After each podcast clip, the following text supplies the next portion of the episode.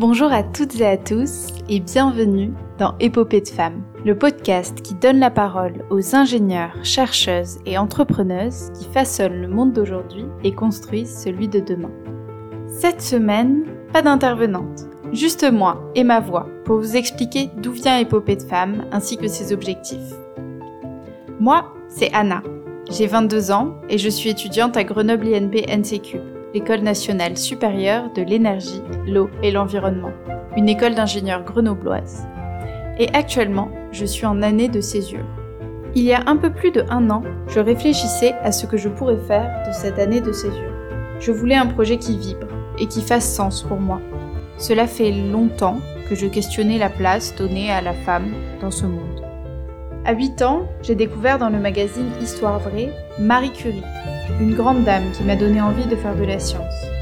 À 12 ans, j'ai lu Olympe de Gouges, un roman graphique de Catel et Bocquet sur cette révolutionnaire française féministe qui a écrit, entre autres ouvrages marquants, la Déclaration des droits de la femme et de la citoyenne. Depuis, j'ai aiguisé mon œil féministe, je me suis indignée et je m'indigne encore des inégalités qui secouent nos sociétés. Mais ayant toujours aimé les sciences, je me suis lancée, classe préparatoire, école d'ingénieur. Mais là aussi, cela m'a amené à me questionner. Questionner ma place en tant que femme dans le monde des ingénieurs encore dominé très largement par les hommes. Est-ce que j'arriverai à faire porter ma voix ingénieur?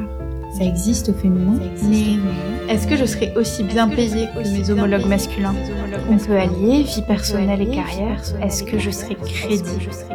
Maintenant, j'ai envie de vous poser une question.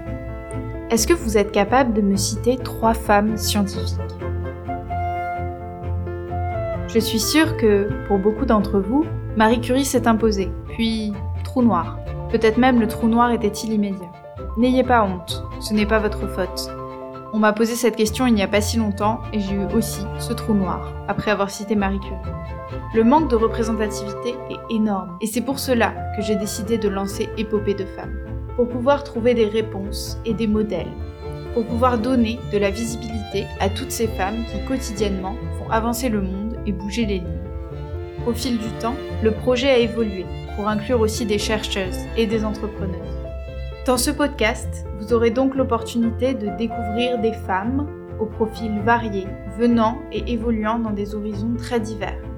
Mon objectif est que chacune et chacun d'entre vous trouve de l'inspiration et pose un œil nouveau sur ces modèles d'un genre pas si nouveau que ça. J'espère que ces témoignages et expériences résonneront en vous autant qu'ils ont résonné en moi. Épopée de femmes, c'est aussi un compte Instagram dans lequel je vous partage dès leur sortie les podcasts, mais aussi, au travers de la capsule de culture féministe, des recommandations pour vous accompagner dans la déconstruction des stéréotypes de genre. Chaque semaine, vous pourrez donc découvrir un livre, un article, un jeu ou encore un podcast qui va dans ce sens. Une newsletter hebdomadaire est aussi disponible pour ne rien louper de tout ce contenu. Je profite de cet enregistrement pour remercier la Fondation Grenoble INP et son mécène, EDF, pour le soutien apporté à mon projet.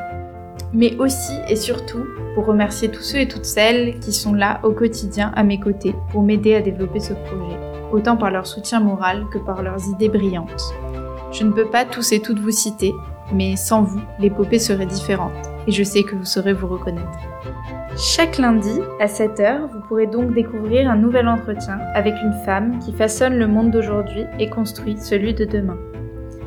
Il est temps pour moi de vous laisser, mais n'hésitez pas à vous abonner sur la plateforme d'écoute que vous utilisez pour ne rater aucun des prochains épisodes, ainsi que sur Instagram et éventuellement à me suivre sur LinkedIn sous mon vrai nom, Anna Ramos. Il ne me reste donc qu'à vous dire à la semaine prochaine dans Épopée de femmes.